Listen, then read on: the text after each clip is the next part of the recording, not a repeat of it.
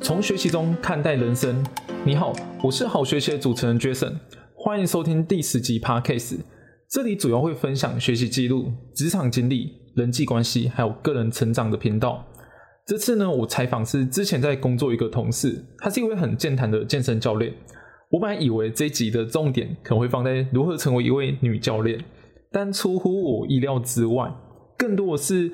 在讨论就是一些人生看法，还有一些态度，面对挫折要永不放弃的经历，以及他每个深刻的过程都蛮感动到我的，也让我自己超常发挥。那音频就要开始了，喜欢这音频，麻烦你花点时间到 iTunes Store 订阅音频，让更多人听到。嗨，我是 Jason，今天要介绍在工作场所所认识的朋友。那你可以简单自我介绍一下自己。Hello，我是 Joey，我是一个健身教练。对，那在主要是做一对一的教学，那教会大家如何锻炼自己的身体。我们会认识是在我之前有在那个健身房担任行销职位，然后我在这份工作的时候认识了，就是充满着梦想的女教练。有充满梦想吗？有啦，有，你有。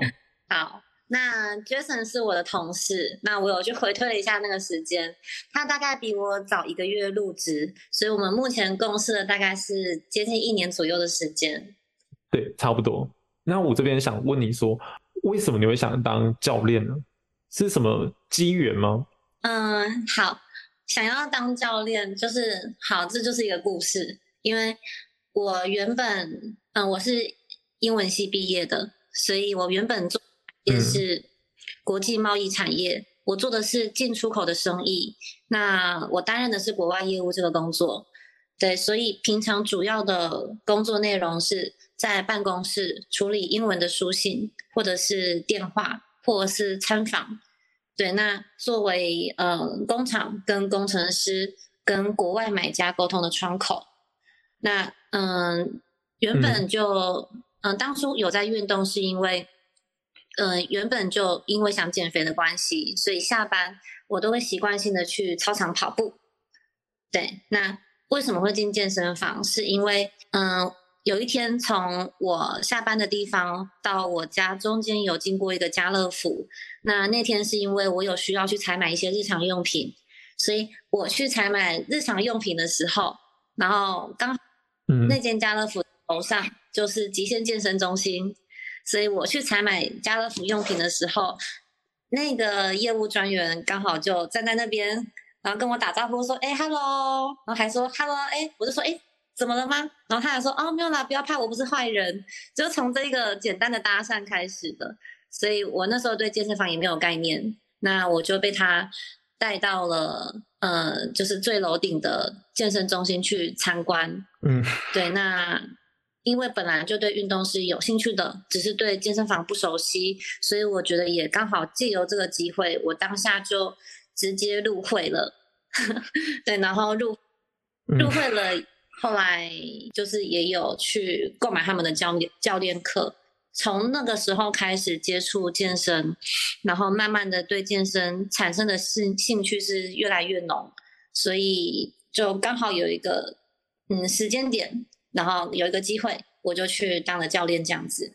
所以你当教练完全是一个因缘际会，就当上教练了。那在当教练，就是你从原本的工作当到教练的时候，有什么不安全感吗？还是你有遇到什么挫折？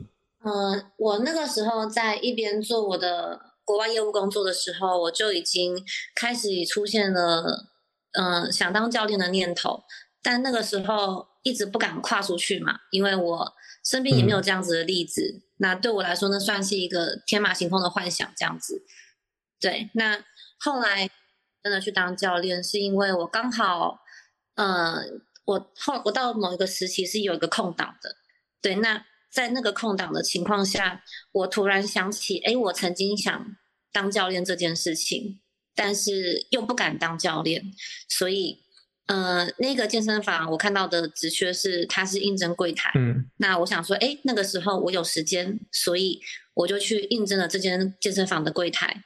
对，那也是因为后来，呃，那个健身房的老板有知道我一直有规律的训练，然后也知道我有证照，所以他有直接问我说你要不要当教练？对，那我就跟他说好。所以我的教练是从这样子的一个机会开始的哦，有一点顺水推舟，然后就走到了今天这样子。目前走了四年，谢谢大家。所以你们会当教练，也是因为你之前你可能对健身产业有一个兴趣，然后你在运动过程中，你又充满着好奇，你会想去学习一些你不懂的领域，然后你学习，你花时间去学习，你花时间去考证照，然后你后面。在趁空档的时候，可能说当一个柜台的职务的时候，又运气很好。其实我觉得也不是运气啊，就是因为你已经准备好，然后机会降临的时候，你刚好抓到这个机会。对，就是嗯，那时候确实是一个兴趣，然后又感觉这个兴趣有被越挖感觉。那我原本就是一个很喜欢动身体的人，所以那个时候去学习考证照的时候，其实我那个时候整个人的感觉是开心的。我会觉得我在学这个东西的时候，好像终于碰到了我喜欢的东西。那个时候会产生一个这样子的感觉，对。然后，嗯，所以在后面的过程，一边做教练，一边也会发现，嗯，那我是真的喜欢这个东西。所以现在如果说，因为以前以前比较会不知道自己要什么，工作不知道做什么才是对的。所以如果有一个人跟我说，哎，今天我们去做投资好了，这个比较赚哦。我可能就会跟他说好，但现在因为我已经嗯从跳产业跳到教练这边的，那我有感觉到我自己有的有一个热情在这边，所以如果有一个人现在告诉我就是一样的问题，哎，我们做投资吧，会比现在赚的还要多两倍哦，那我嗯。可能就不会去了，因为我大概会知道，我就算去了那个地方，或许我会因为不喜欢，我又回来。哦，对，所以现在想要的是什么东西？那我刚刚听你怎么当教练，然后你有面对到一些内心的就是不安感。可是你在当教练这段过程中，你有什么挫折感是印象最深的、最有记忆点的？有，就是我在嗯原本做的这间，我一开始应征上柜台的时候，我是没有直接去的，因为我中间有遇到另外一个机会，因为那阵子在面试。那我面试的那间，嗯，它是一个比较小的工作室，以团课为主。那它上面是有写说有一个完整的培训，培训你当一个教练这样子。所以虽然薪水会比较少，可是因为那个时候对我来说，培训当教练这件事情会比柜当当柜台还要有吸引力，因为我的主要目的是希望可以当教练。对，所以后来我就选择去了这间。离家远、薪水又不好的这个这个地方，对，那嗯，我去了之后，嗯，因为嗯，我那个时候是一个完全从办公室嗯出身，从来没有跟人嗯做业务上的一对一交流这种工作，所以比较没有太多跟人交流，或者是甚至是推销的经验。嗯，就是完全不晓得该怎么样起头，不晓得该怎么做的状态。那因为在那个工作室，嗯，我的感觉是，其实他们培训的是你的专业，但是在于跟人应对上这方面比较没有给你太多的指引。嗯，那是我今天在讲一些动作上的东西的时候。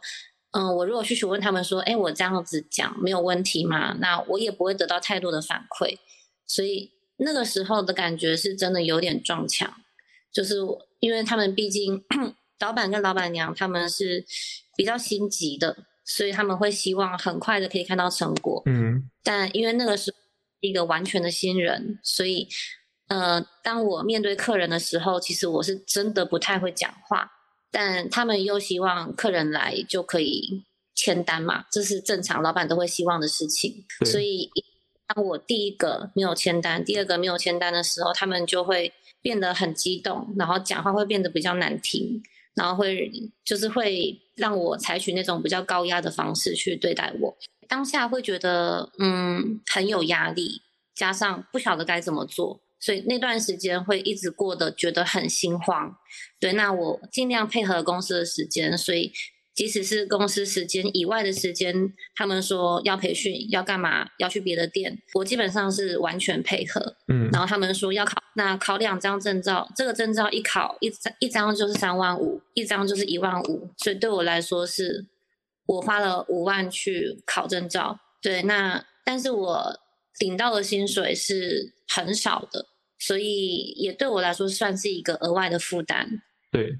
而且，嗯，而且因为那个时候在一直在一个好像不晓得自己在做什么状况，那阵子都一直过得觉得很慌张，然后又很累，没有时间，也没有钱，然后又一直不断的被否定，一直在那样子的氛围中。那后来有一次是因为，嗯，我在入职前我就有跟他们说，我在某个时间点我要去跟。嗯，我已经跟朋友订好机票去马祖玩三天。对，那但是我没有预料到，我玩那三天之后的接下来两天是在马祖，因为天后的关系被滞留的。对，那在这两天，其实我有当然有去跟公司解释说为什么我没有办法回去上课，但是公司的反应就是，呃，就是一直打电话来，一直传讯息，然后就把我讲的很不负责任啊，怎样的。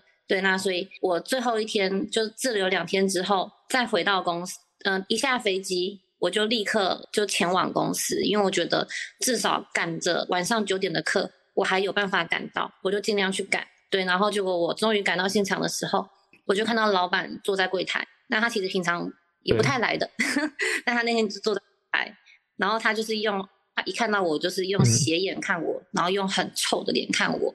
然后就又夹杂了骂了几句不好听的话，所以那次上课完也是有一种觉得嗯，好像很累又不是很开心。那我还要坚持吗？这种感觉。那下一次的时候，就是也是再没过几天，因为嗯，因为那个时候一直在一个负面的情绪中，所以那次是嗯，有一天我表现的比较好，他们说哎，就已进步很多，然后带团课的表现不错，然后说哎呀，那接下来我们之后要进飞轮，你先去考一个飞轮证照。然后之后可以来教飞轮课。那我那时候就去查了一下飞轮证照多少钱，具体具体多少我忘记了，但大概也是可能也是一万起跳的那一种。所以那时候我查后，我有认真在考虑说，那我再去考这个证照，到时候飞轮搬过来的时候我就可以上课了。对，那后来再隔一天，嗯，又因为一个客人，他可能我谈单不顺利，然后所以那个客人没有接下来。然后那个老板又在就是对群主大骂说，就是你这什么什么客人都接不下来啊，怎么样的？就是我们就是我们就是又不是说一定要你怎样之类的。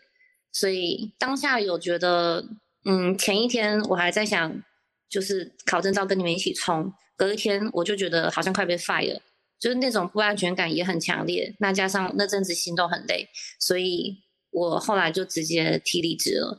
嗯，对，那这两个月下来，我最后他们那个时候还说他们给的薪水是业界最高，但结果我这两下来，然后我领到的薪水是不到两万块，啊，真的太少了。对啊，所以那个时候就让我觉得教练界到底是怎么样的一个工作，我还是不懂。我只知道，我只知道我非常非常的心碎而已，就是我对自己完全不肯定，因为从头被骂到尾。然后好像对客人也也不知道怎么对客人，也不知道讲什么，又觉得自己没专业，对，然后就是一直不知道自己在干什么，对。然后后来我去，因为那个时候那个就是有个空档在，所以我还是有时间，我就去问了我原本找我去柜台的这个健身房，嗯，那时候是直接老板当天就有跟我加赖，所以我那时候就没有透过一零四去丢，我是直接赖这个老板说，哎，那这个柜台的职缺还在吗？对，那老板也是直接跟我说，你今天下午就直接去面试，然后我当天去，当天就就上了，让我做柜台这样子。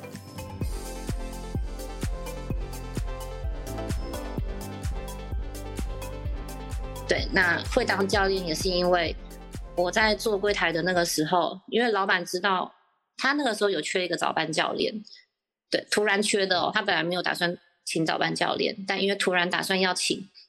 所以他知道我在规律训练，也知道我有证照，那他就有直接问我说：“你要不要当教练？”那我一开始，因为我那个时候整个心里是，我知道我内心有想要，但是我很怕，所以我是跟他说：“哦，我不要，真的不用，我没有想要当教练。”对，那我也很感谢他，就是积极问我，问了两次，然后问了三次，我才终于突破自己内心的防线，跟他说：“哦，好啊。”对，然后才真的踏上教练这个路上。对，那就是也让我感受到，你选对公司真的非常重要。因为在这个公司一样有很多的挫折，但那都是工作上正常情况的挫折。对，就是我在这边，我在这边有学到专业，有学到跟人应对的技巧，然后一直都在进修，然后整个团队的氛围都是一直在往上、往上努力的。所以在第二间公司，我进步的非常的神速。对，但是我也是花了大量的时间再去额外其他的地方。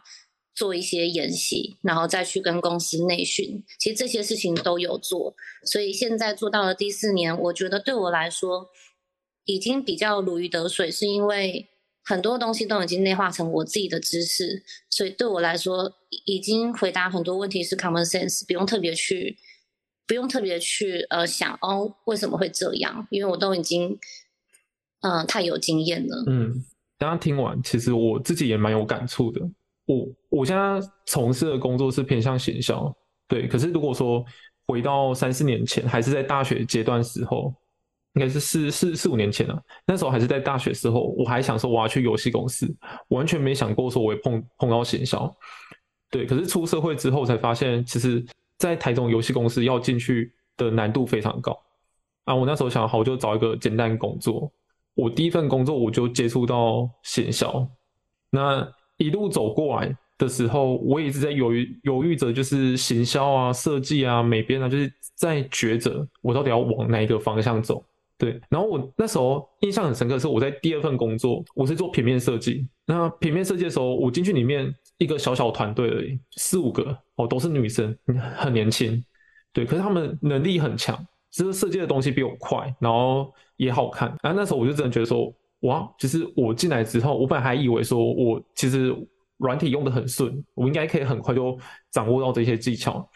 可是我发现，我每天在设计的时候，我每个礼拜都一直在被追杀，就是我我那个稿怎样设计完，就是一直被打枪。哦，那阵子真的是对自己很挫折。我想说，我是完全不适合设计这一块。嗯，对。那后来才选择，就是真的往行销。走过来的原因，其实也跟这一部分有关系。可是我觉得，我虽然经历过这些，但是我在经历的过程当下，我没有选择直接放弃，我是。有去问一下资深同事，他们是怎么练习的，他们有什么建议，然后我自己也去翻书籍学。嗯，我觉得有一句话很重要，他是这是前阵子朋友跟我讲的，他是说现在所经历的磨练还有痛苦，都是为了更好的未来。然后我觉得我们现在所学的任何一件事情，你可能觉得这个技能不一定用到，你可能觉得你学一个东西这辈子都不会再用到第二次，但是它有可能在你三年五年之后，你就在某一个机缘场合上，你就用到这些能力了。我觉得是会的，就是你先把你自己喜欢的东西，或者是你想要具备的能力，先准备起来。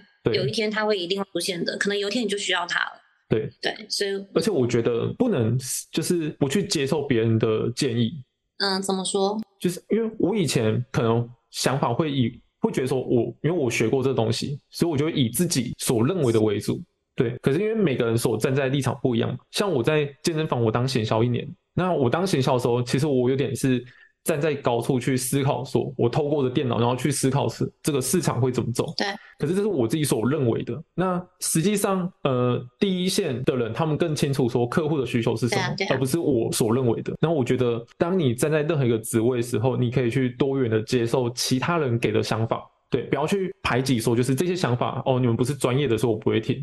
没有，我觉得要去多听。这些听完之后，不见得你马上要去参考。嗯，但是你可以去思考说，为什么对方会这样讲？就你可以对，你可以保有你的专业，因为毕竟就是这些第一线的人员可能不懂你真正在做什么事情，或者是你学到的东西告诉你的并不是这件事情。可是他们一定有他们自己的生活经验，他们觉得怎么样讲或什么样的文字讲出来，其实可能会更重消费者的心理。那我觉得这些是都可以去听，但不用去撼动你原本想做的事情。但你可以听了之后调整，那或许会有更好的效果。因为行销打广告这种东西，我觉得都没有一个固定的方程式，并不是说我做 A 就是一定是往成功的路走，就是可能偏偏现在你这个地方它需要的就是 B 或 C 或 D 这个方案，所以都可以去试，可能不同的时期、不同的做法会有不同的效果，都是有可能的。没错，就是把每我觉得把每一个人视为我最近觉得很好，就是很不错的一句话，就是把每一个人视为你的人生导师，因为每个人都有他的生活经验跟成长环境，所以他的想面对同一件事情，他的想法跟你一定会有不同。对，那当你在遇到跟你不同想法的人，你就会很像看到一个新的世界，对，然后就会开始想说，原来也是可以这样子想的呀。那就是说，这就是不同的个体可以带可以带给你不同的思考模式，这样子，我觉得就用正面的方式去思考就好了。哦，对啊，你刚才讲到这样子，又让我想到一句话，讲太远，我们就我们喜欢的东西都太像哎，很容易有共，没办法，嗯。我觉得看一件事情的角度，就像你可能之前被之前公司，就是他他可能一直去高压的逼迫你，对你当下可能会很难过。可是以现在的角度来去看的话，也是他那时候的高压。好多你可能心中有一股就是不甘心感，所以就一直拼命的去学，拼命的充实自己。对。所以换一个角度来看的话，他其实是在那段时间，他也是持续的磨练，就是一直像那个打铁一样，就是一直把你打得更好、更扎实。对。那我觉得我之前所经历的那些，就是遇到的困难，或是呃被公司追杀的时候，他其实对我来说也是一个磨练，绝对是。所以事情发生的好跟坏，它没有一个绝对值，而是怎么去看待这件事情。可能当下真的那个感受会很不好，但是如果你可以把这个想法转成正面的，去找出问题点，去找出解决方法，去想办法提升自己，对，然后把这些事情内化成自己的。改变就是自己。好，我觉得这个鸡汤扯太远。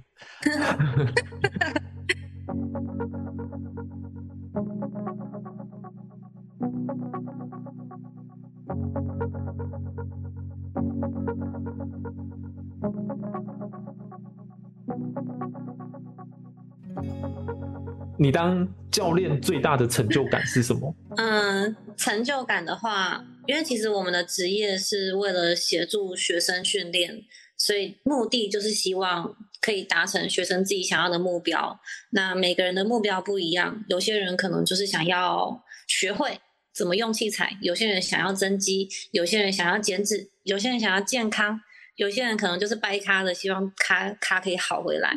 就是每个人的目标是，所以嗯，成就感就来自于大部分啊，我觉得是来自于学生的反馈。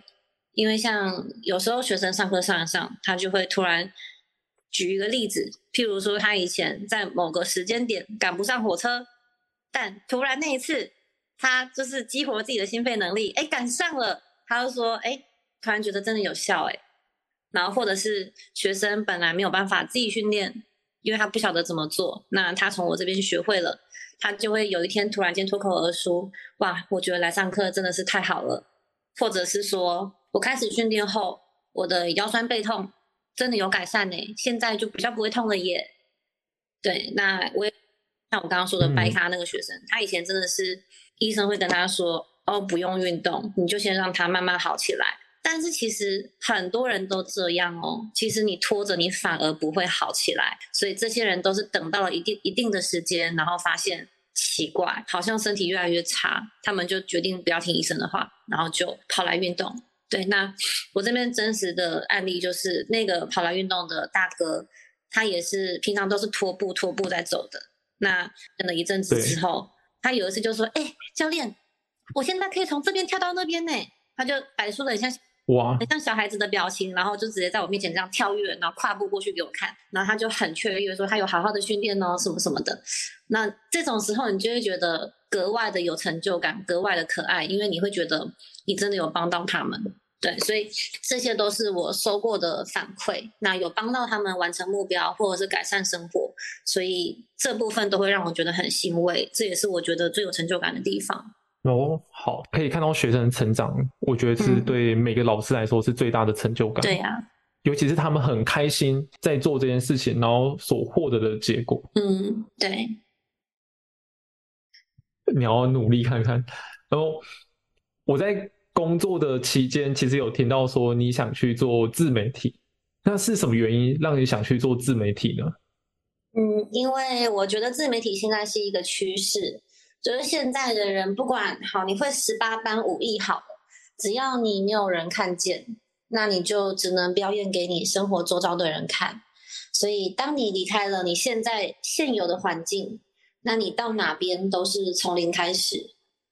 对，那我会认为现在自媒体已经是一张个人名片了。网络的那种无缘否界，会让会给出你很多无限的机会。那这也是为什么想要做自媒体，因为主要的原因就是不想被环境绑住了。哦，这是主要原因。对，不想被环境绑住。所以你是希望说？你可能之后，你现在在台中，你可能之后回到桃园，或者你去其他地方，你还是要可以继续经营你的事业。嗯，是啊，因为我现在从桃园到台中，就有一点从零开始的感觉。那会希望自己的时间可以再自由一点，因为像我今天可以跟你聊 podcast，就是就是因为我今天休假，所以我有大量的时间。但是如果是明天，我可能就会很忙，没有办法。那我希望可以多让自己控管自己的时间，不要被绑住。对我，我想也是。最最近有空也是刚好这阵子有空档，下一步我也要很忙。没错。好，互相努力。然后我想问，就是，那你会觉得说，你经历了这么多工作，你也出社会蛮长的，那突然跳到一个自媒体，你觉得年龄会局限住你的梦想动力吗？你会觉得说，就是我都已经到这个阶段了，我还要再去尝试一个我完全不熟悉的领域吗？好，就是我觉得这个是完全会，应该说对我来说，它已经是过去式了。就是以前真的会担心，呃，年龄上给你很多的限制，但是渐渐的你会发现没有那么的在意，因为以前会比较容易产生担忧，但后来慢慢发现这不是一件需要太在乎的事情，因为年龄这个议题其实是很大的。为什么我们会对年纪怎么样、该做怎么样的事情感到担忧？我觉得它是一种文化的捆绑，跟传统的捆绑，好像什么年纪就该做什么样的事情。但现代时代已经不同了。好，我举个例子，像奥巴马好了，他五他五十五岁的时候退休，他当总统嘛，五十五岁退休了。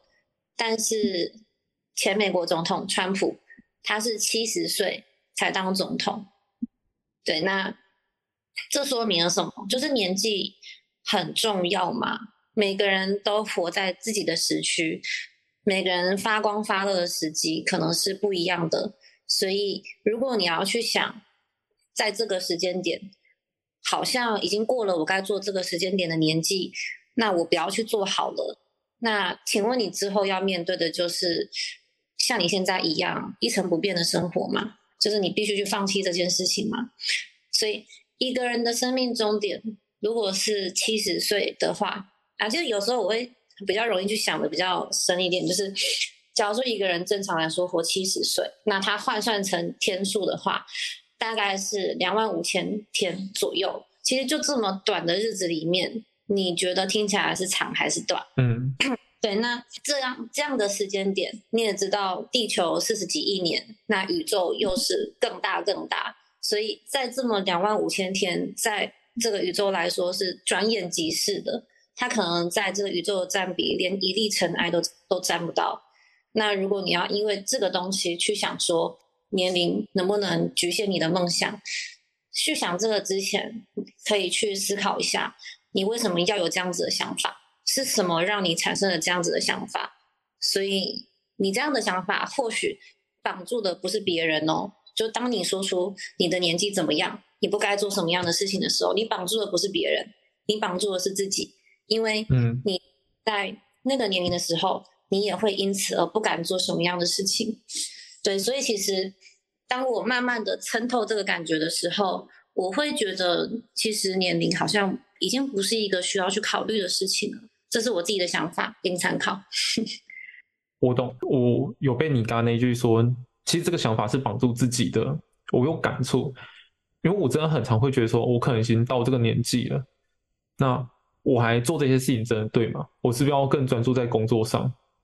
对，嗯，就是你会发现，嗯。你会发现，你二十五岁的时候这样想，我这个年纪的我应该怎样？好，你会发现你二十七岁还在这样想，你发现你三十岁还在这样想，你发现你三十五岁还在这样想，你会一直被这样子的想法绊住。对，对，所以其实很多那种谁都几岁的孩子一样，这种话其实我不是很喜欢，因为我觉得这是一个非常非常非常深的传统观念。对，那我觉得现在要慢慢，现在都已经时代那么新潮了，就是不要再去想这种事情了吧。知道不要想，但是偶尔还是有这个想法出现。对我觉得可能是因为我自己吧，我自己其实对自己在做事情的时候，有时候都会有一点那种不信任感，因为我真的不确定我自己真的能做到这件事情吗？对，那我最近给自己的方法是说，如果我当我开始怀疑自己的时候，我开始认为自己这样做不对的时候，我就会先把这个想法压，就是先搬到旁边，然后拿出一张纸，我就把我现阶段要达到这个目标的话，我可能需要做什么事情，嗯我就把它条列式列出来。当我把它条列式列出来的话，我就知道说好，反正我也不知道会不会成功，我就不管，我就先把第一项完成，完成第一项，我再去完成第二项，第二项完成，我再去完成第三项。嗯，就是这让我想到《原子习惯》这本书的概念呢，就是他会建议就是不要专注于你的目标，而是专注于你的过程。所以你在对，过程的情况，你就会自然而然的走到那个比较接近你目标的位置。所以不用去想说，如果我这样子，我可能会怎么样。你不如就是好好去做吧，先不要去想之后的事情，嗯嗯，然后你而然的到那里了。我是这样子想的。这蛮像你会当上教练的感觉。你你就是专注在当下，你就专注去填满你的好奇心，去学一些教练的课程，去考一些教练证照。对，然后当时间点到了，机会来了，然后你就是你已经做好准备，所以你就抓住这个机会了。对，这样听起来的话，我真的是这样子，因为你那时候的目标也不是说你要以你要真的成为一个教练。最初一开始啊，你考证照的时候不是想成为一个教练，而就是对这东西好奇。必有兴趣的这样子，对啊，发现这样子好像比较容易到目的地，想太多好像比较难。好，那可是还是会比较世俗的一点，就是你有思考过说，如果你做自媒体，那真的遇到最糟糕的情况，嗯，可是你花半年、一年时间，然后都没有成效，不会耶，因为像因为其实我我的我的个性本来就是比较容易瞻前顾后的，所以像我刚刚说出来这些的东西，其实都是我自己曾经面对的问题，所以我也曾经很担心过年龄，我也曾经很担心过失败，很担心过丢脸，对，但是因为我身边是有贵人的，然后他会提醒我，就是我觉得有一句话就是很直接，然后也有点难听，就是当你一直在质疑自己的时候，有一个人跟你说。我们都在想着如何成功，只有你在想着如何失败。就是那句话会让我有一点被被雷打到的感觉，就是嗯嗯，在想着怎么前进，只有你一直在想着后路。就是如果我这个做不成功的话，那我至少还可以怎么样怎么样？嗯，真正我应该说我看到的人啊，就是真正最后做得好的的人，他其实不太会这么想，他们只会想着如何走。而不会想着失败，失败该怎么办？所以我也渐渐的让自己没有去想这一些。再来就是，其实我不需要去担心失败，因为我自己已经有本业了，就是我的本业就是我的教练。那他已经让我有，嗯，至少能够维生，然后还能过着有一些呃娱乐的，就可以维生的收入啦。对，所以我如果要做自媒体，我都是用我额外的时间去做规划跟产出。所以，除了这些时间，如果真的做不好失失败的话，除了这些时间的失去以外，并没有任何糟糕的事情发生。那如果我不做这件事情，那我这些时间我可能就是拿去看韩剧、打发掉、发呆。那为什么不做这件事情呢？其实是没有，我觉得现在的网络是可以让你很方便的去做一些事情，而且你还是不太需要花成本的。跟以前的创业是不一样的，所以其实，嗯，我个人是觉得没有什么好担心的，也不会有太糟糕的情况。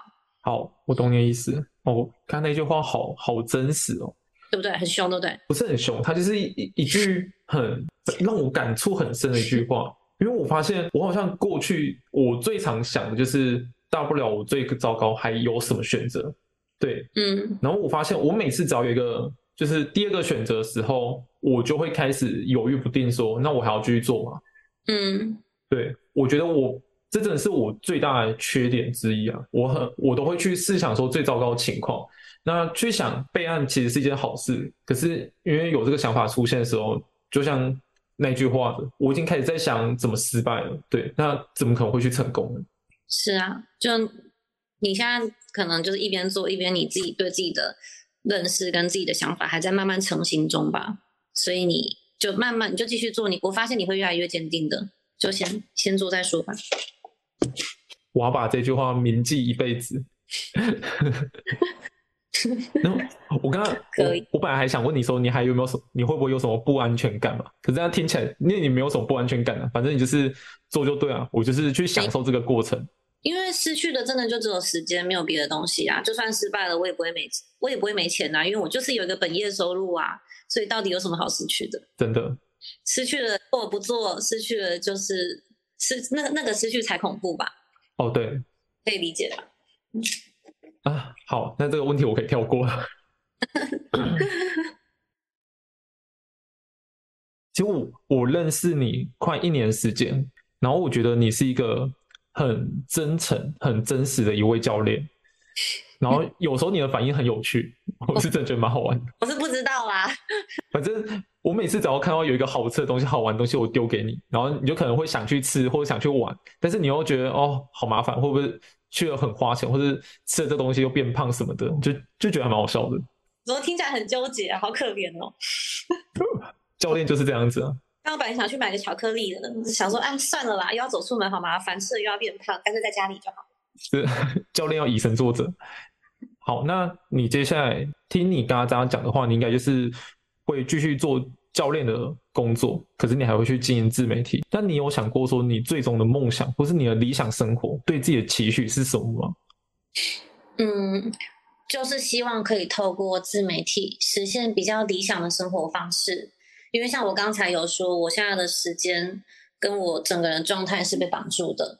那如果说今天我想要出国，因为其实我还蛮喜欢国外的一些环境的。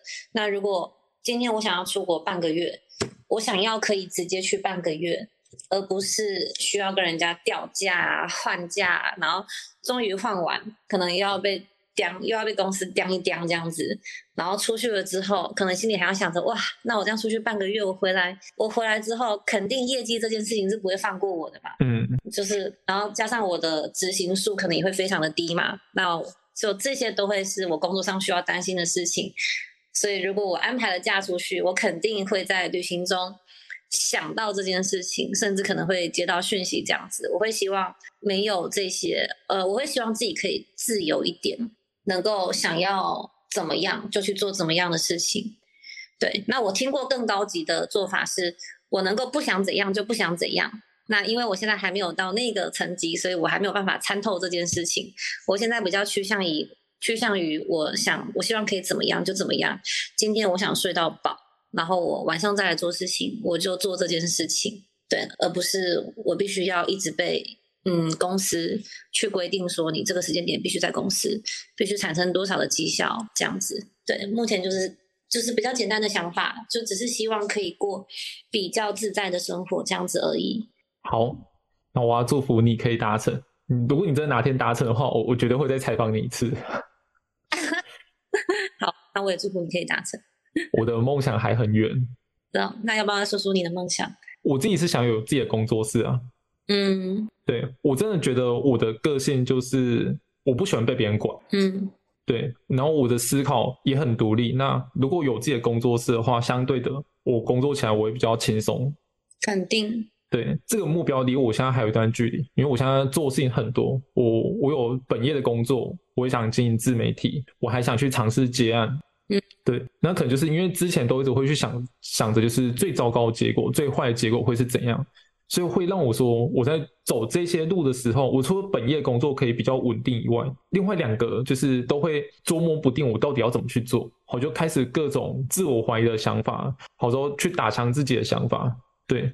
然后我的执行力其实是可以，可是因为很多时间都耗在这些事情上面，嗯对。然后我觉得我接下来更注重应该是我要怎么把这两件事情做到成功，然后其他事情不要去想。行，我觉得你可以的。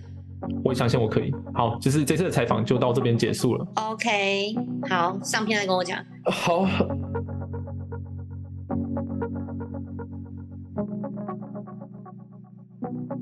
回顾音频的重点，这一集听完如何？我自己是很感动啊，在录音的过程可能还没有太大的感觉，就专注在聊天。